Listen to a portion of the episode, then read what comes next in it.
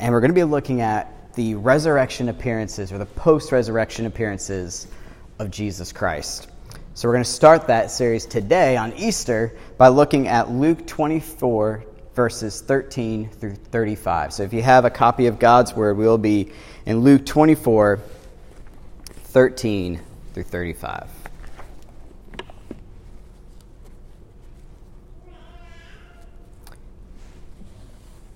Hear now the reading of God's Word from Luke twenty-four, thirteen, and to verses uh, thirty-five. That very day, that very day, that resurrection Sunday, two of them were going to a village named Emmaus, about seven miles from Jerusalem. And they were talking with each other about all these things that had happened.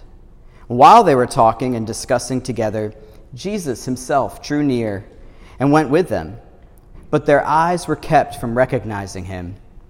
And he said to them, "What is this conversation that you are holding with each other as you walk?" And they stood still, looking sad. Then one of the men, then one of them named Cleopas, answered him, "Are you the only visitor to Jerusalem who does not know the things that have happened there in these days?" And he said to them, "What things?" And they said to Jesus, "Concerning Jesus of Nazareth, a man who was a prophet, mighty in deed and word before God and all the people, and how our chief priests and rulers delivered him up to be condemned to death and crucified him. But we had hoped that he was the one to redeem Israel. Yes, and besides all this, it is now the third day since these things happened. Moreover, some women of our company amazed us. They were at the tomb early in the morning, and when they did not find his body, they came back saying that they had even seen a vision of angels who said that he was alive. Some of those who were with us went to the tomb, and they found it just as the women had said, but him they did not see." And he said to them, "O foolish ones and slow of heart to believe all that the prophets have spoken. Was it not necessary that the Christ should, should suffer these things and enter into his glory?" And beginning with Moses and all the prophets, he interpreted to them in all the scriptures the things concerning himself. So they drew near to the village to which they were going, and he acted as if he were going further. But they urged him strongly, saying, "Stay with us, for it is toward evening, and the day is now far spent." So he went in to stay with them. When he was at table with them, he took the bread and blessed and broke it and gave it to them. And their eyes were opened, and they recognized him, and he vanished from their sight. They said to each other, "Did not our hearts burn within us while he talked to us on the road, and while he opened to us the scriptures?" And they rose that same hour and returned to Jerusalem. And they found the eleven and those who were with them gathered together, saying, "The Lord has risen indeed, and has appeared to Simon." Then they told what had happened on the road and how he was known to them in the breaking of the bread. Let's pray. Gracious God, what a shock the first Easter Sunday must have been to the disciples. Mourning the loss of their, their leader, their Lord, their prophet. Mourning the barbarity of the way in which he was killed. Wondering if all the, their hopes and dreams had come to an end, only to be amazed with stories of resurrection from the dead, of angels visiting the earth, declaring that the Lord has risen. And slowly he appeared, and slowly the disciples believed. Lord, we are like them today, maybe, searching for belief this Sunday in the resurrection, searching for the good news. May we find it today in your word and at your table. As I preach today, may the word of God be magnified, the Son of God glorified, and the people of God edified. Amen. So just a week ago in the biblical timeline, people were pouring into the streets of Jerusalem to greet this Jesus of Nazareth. Word had been spreading over the years about this miracle worker. It was heard that he once fed five thousand people with just five loaves of bread and a couple fishes. There was a Roman, a centurion, no less, that had told people about how Jesus healed his servant just by saying it, by speaking his healing into existence. The centurion returned home to find his servant alive and well. Lepers were going around Galilee and Jerusalem saying that this Jesus healed them and touched them and restored their bodies. And what's even crazier about all this is it was reported that not too long before the cross, it's rumored that he even brought back to dead one of his closest friends who had been dead several days. That this miracle worker just spoke to him, Lazarus, come forth. And Lazarus came forth alive, well, breathing. But it wasn't just that he was a miracle worker. The scribes, the Pharisees, the Sadducees all debated theology and scripture with him until they got tired of being embarrassed and tired of being silenced by the sheer wealth of wisdom that this Jesus of Nazareth had. All the more embarrassing for them since he had no formal training. He was a carpenter who just loved God and had this relationship with him that he was able to silence the most learned in their theology. Yet this Jesus was different, and many had hoped that a week ago, as he entered Jerusalem looking so much like what the Messiah is supposed to look like out of uh, the books of Zechariah and, and, and Jeremiah, the king who would deliver Israel from her enemies, this was finally it. Israel would be redeemed. How could everything go so wrong in just a week? He was arrested. Worse than that, he was betrayed by one of his closest and intimate disciples. He was taken to the temple where he was found guilty of blasphemy. And he was not only found guilty of blaspheming God, but the Jews were saying that he was declaring he was king of the Jews. So they sent him over to the Romans because the Romans have a thing about people running around claiming to be king when Caesar is king. So together they consorted to have Jesus condemned to death by crucifixion. He was beaten, forced to carry his own cross before he was nailed to it and lifted high as an embarrassment for all. And then he died. And in his death, he actually received one last kindness. A man approached the authorities and requested, could he be buried in my grave? I'm a rich man. I have a brand new grave. Uh, let this man be buried in it. And they agreed. But there was still fear about this wonder-working prophet of God, that something might happen, that his disciples might take advantage of this tomb and somehow steal the body and make it seem like some great miracle happened. So they sent a battalion or a troop of soldiers to stand guard at the tomb. And so ended the life and ministry of one Jesus of Nazareth, prophet of God, the end. That's not too unlike several other stories of messiahs that came along during this time of Jesus' life. Other messiahs who got people to follow him uh, or follow them, and it only ever led to not only the messiah's death, but all the followers, and they're all scattered, and nothing happens. And as these two disciples are leaving Jerusalem, they had to be thinking along the same lines.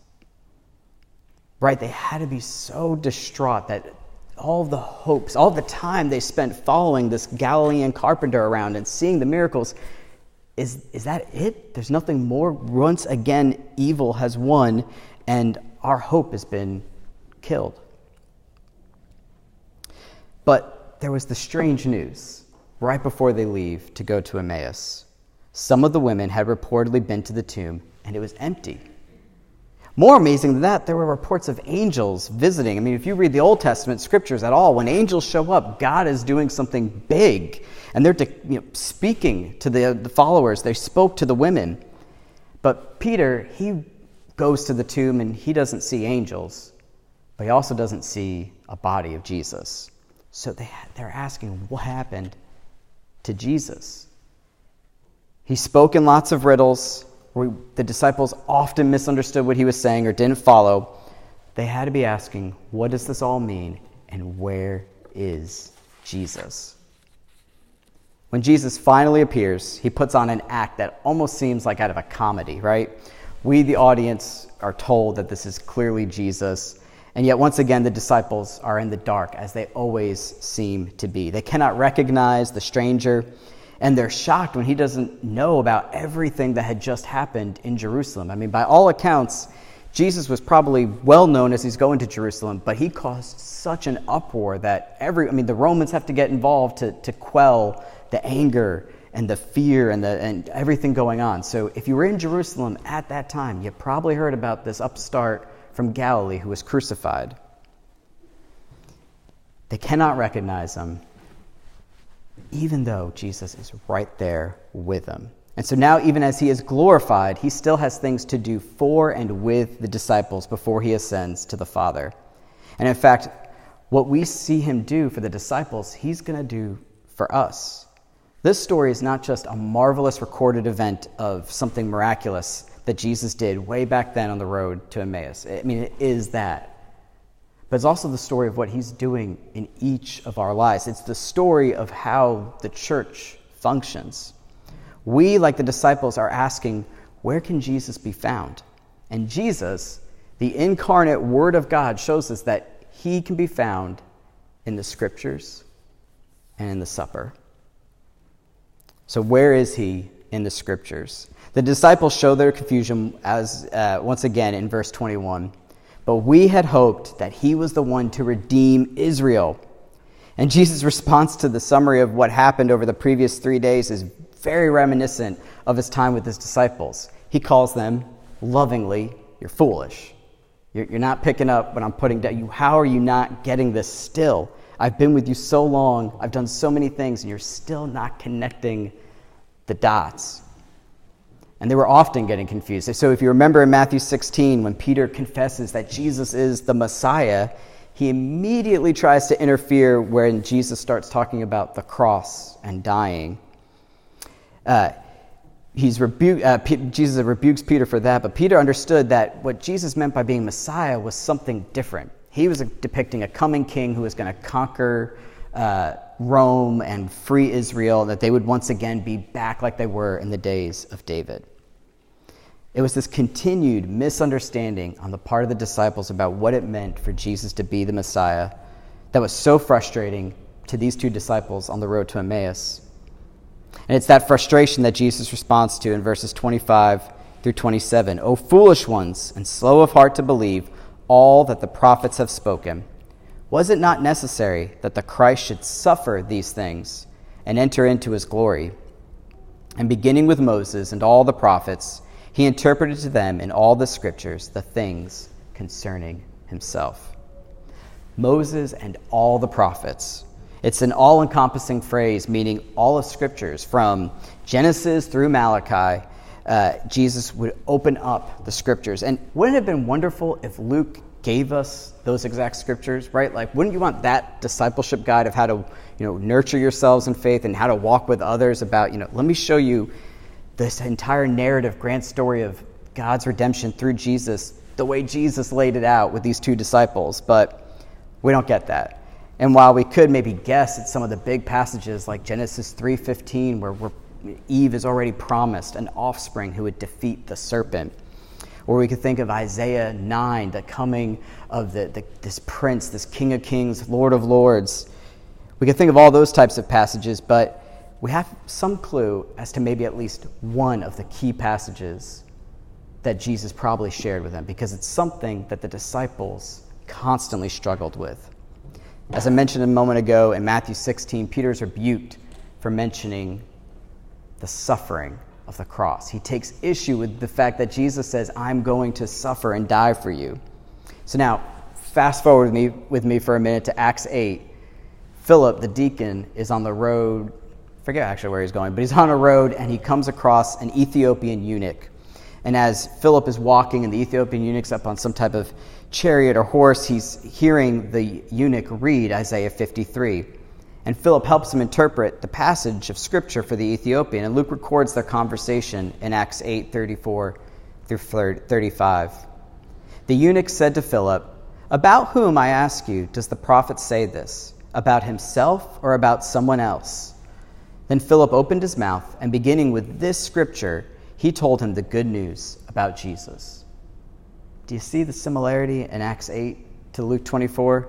Philip interprets Isaiah through a Christological lens. He uses the suffering servant of Isaiah fifty-three to show the Ethiopian that he is referring to the suffering of Jesus Christ on the cross. It is the suffering of God's anointed that is our clue in Jesus' walkthrough of the scriptures with the two disciples. He probably walks them through and hits Isaiah fifty-two through fifty-three, where we hear of the suffering servant who would bear our iniquities, our transgressions, and our sins. He would be lifted high up for all to see. He would be beaten, and his pain and his wounds would heal us. Through his righteous death, many of us would be accounted righteous. But not only does he walk them through the scriptures, highlighting the suffering and death of the Messiah, he shows that there's an important key element to this. There's a proper interpretation to understanding the scriptures. Right? In verse twenty-seven, beginning with Moses and all the prophets, he interpreted them to them in all the scriptures, the things concerning himself. We have to interpret the scriptures correctly. In seminary, one of my professors uh, began every call, every class with a call and response. And he would say, "Shalom, class," and everyone in the class would respond, "Shalom, Jay." And then he would say, "Start with the Bible," and we would all respond, "Not with the commentary." And he'd close with, "Context is," and you finished it by saying, "King." Right interpretation is based first on a proper context of every passage of Scripture we're dealing with. And I'm not going to go through a hermeneutics class. I feel like we would definitely all fall asleep from that. But it's important to think of at least one simple good principle of interpreting the Bible we can get here from Jesus himself. Luke says, beginning with Moses and all the prophets. So he uses Scripture to interpret Scripture. And that's something our own confession says in the very first chapter of the Westminster Confession of Faith. It talks about Scripture, interpreting Scripture, so that when we come to difficult portions like the suffering of Christ, we can also uh, interpret it with other more understandable pictures in other parts of Scripture. And more importantly than that, he interpreted them, all the Scriptures, concerning himself. He was the focal point of Scripture. The right way to interpret it is to start and end with Jesus. All right, so with that simple, very simple, interpretive lens, we can dive into why we still need them. Why is Jesus doing this? If we want to learn about him, if we want to learn what his death meant, like the disciples were asking, why did he die? Why is he not here with us now? What is going to happen in the future? We need the scriptures. If we want to make sense of our current world, we need to be in the scriptures, because that's where Christ is found. If we want to know how to live our lives in a godly way, we go to the scriptures, because it is telling us how God wants us to live in the world. So if we want to be healthy and maturing Christians, we cannot live off of just podcasts and YouTube alone. We need to be feeding from the scriptures daily. You, you may recall, you may not, but a story from two thousand twelve, a young seventeen-year-old girl passed uh, out while she was at work, and she had a very swollen tongue, and she she looked, you know, kind of very sweaty, and her skin was a little bit of an odd color. Well, it turned out the reason she passed out from work was severe malnourishment. She had only eaten McDonald's chicken nuggets her entire life. Very few to no fruits or vegetables. She learned the hard way that she couldn't just live off of breaded chicken alone. She needed an actual, like, good diet of green vegetables, fruit, water, probably, would have gone a long way to helping her. Yet that's what we do with our own spiritual diets. So many of us are dealing with being malnourished spiritually while we have an abundance of biblical resources available. I made light of podcasts a second ago, but there are great podcasts that take you further into the scriptures.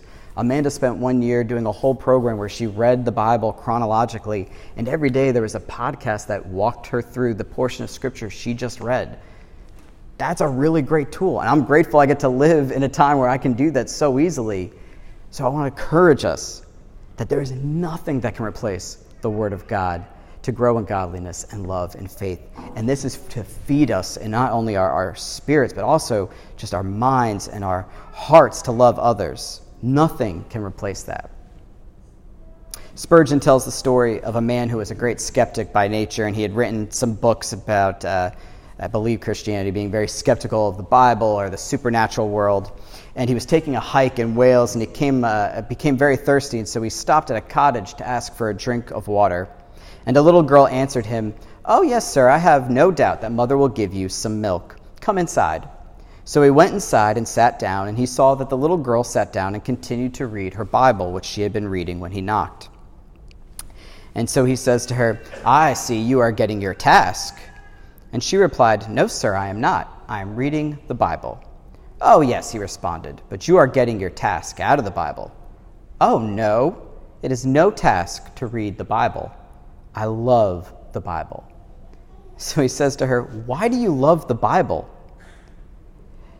And her simple, childlike answer was this: "I thought everybody loved the Bible."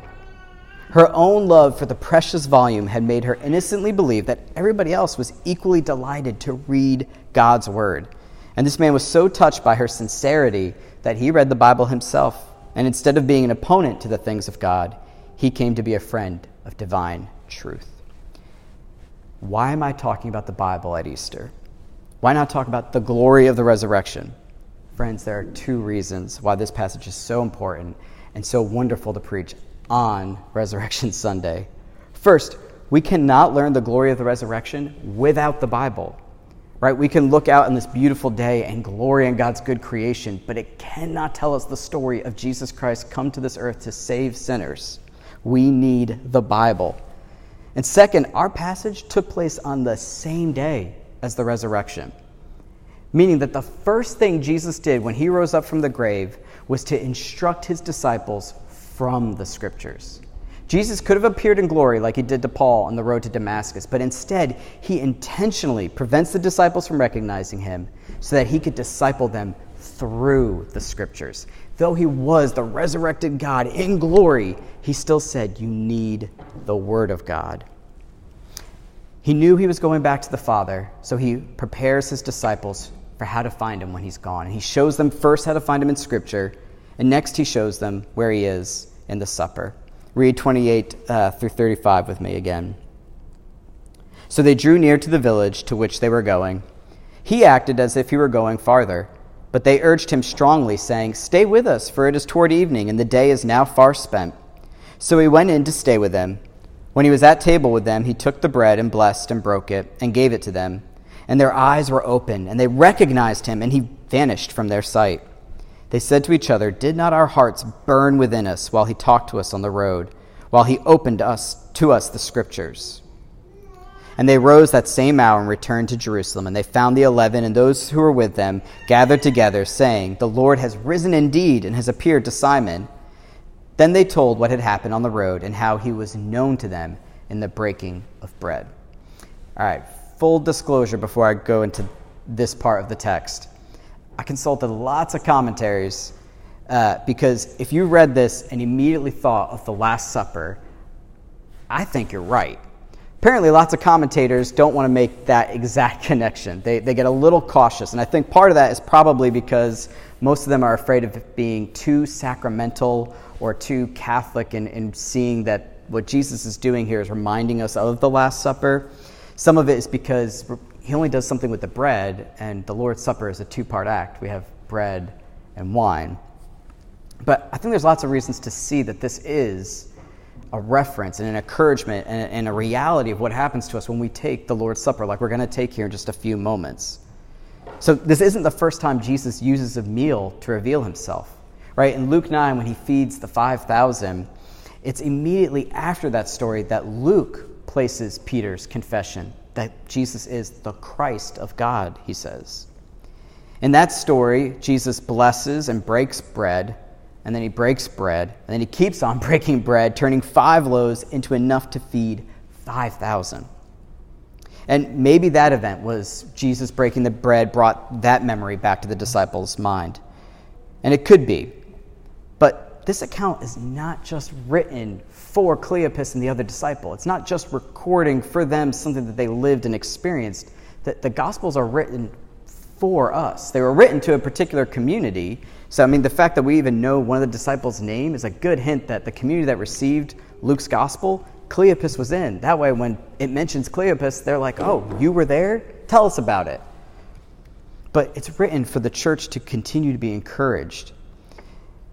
So further, these, uh, there will be things revealed in the Scriptures that you know, may have not been aware to the first audience. So a couple of observations about why I think it's likely that this is still referring to the Lord's Supper. Jesus acts as the host to a meal he was invited to.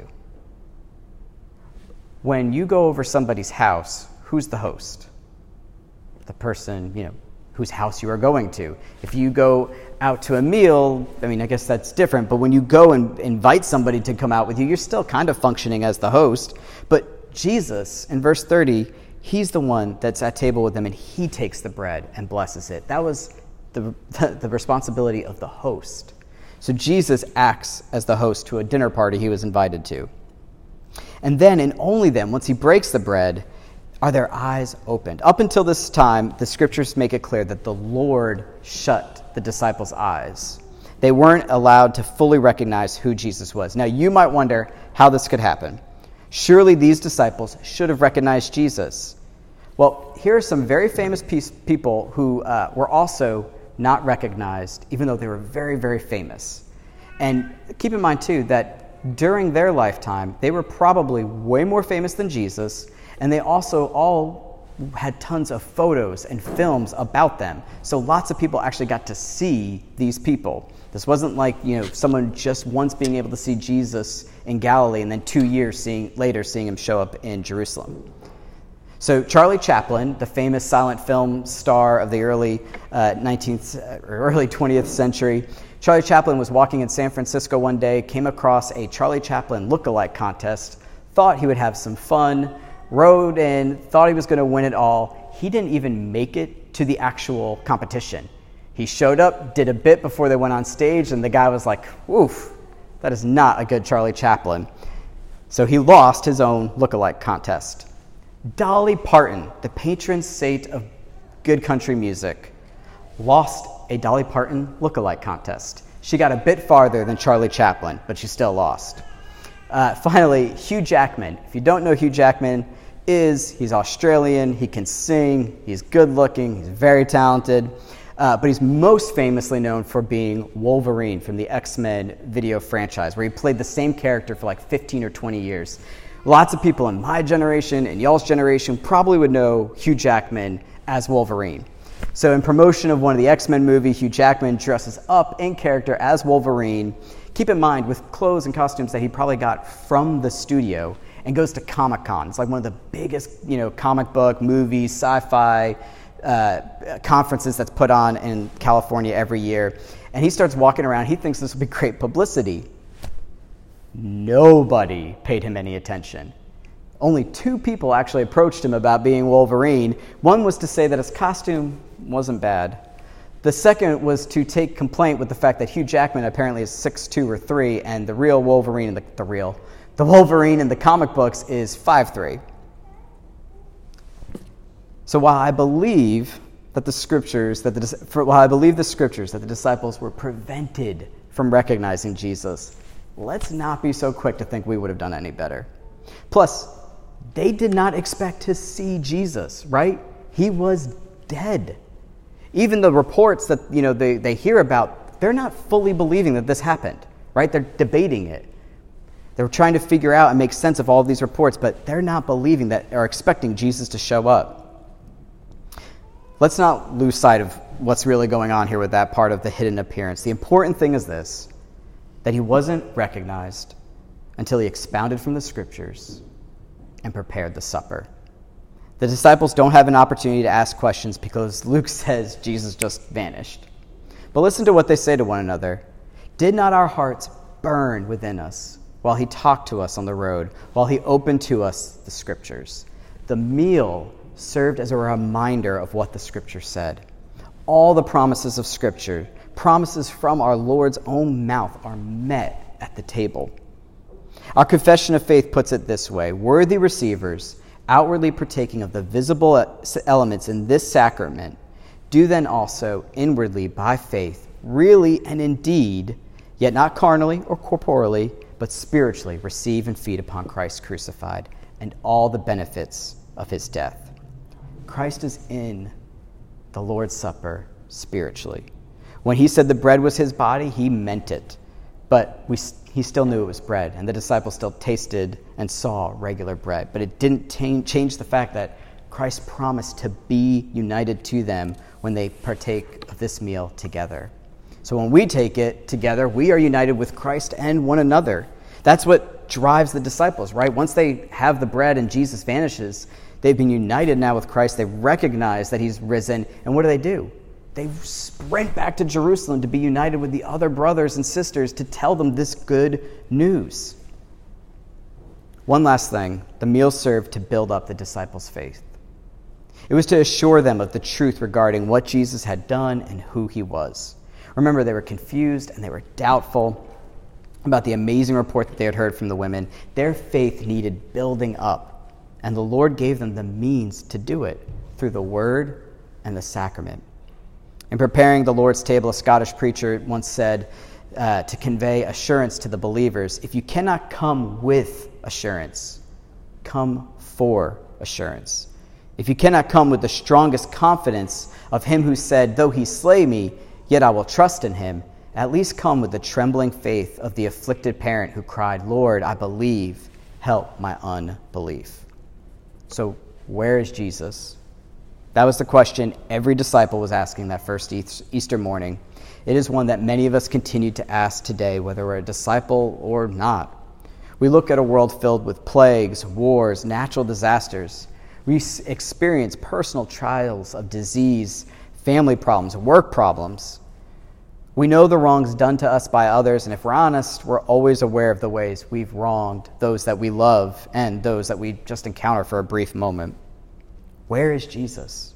Why doesn't he just show up and take care of everything?